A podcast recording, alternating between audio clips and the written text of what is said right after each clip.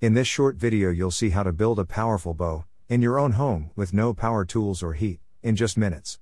If you walk into any neighborhood hardware store with a $10 bill, you can walk out with all the materials you need for this fun project. It has a draw weight of about 35 pounds, so you can actually use it to hunt small game, and it's a great to do with the kids.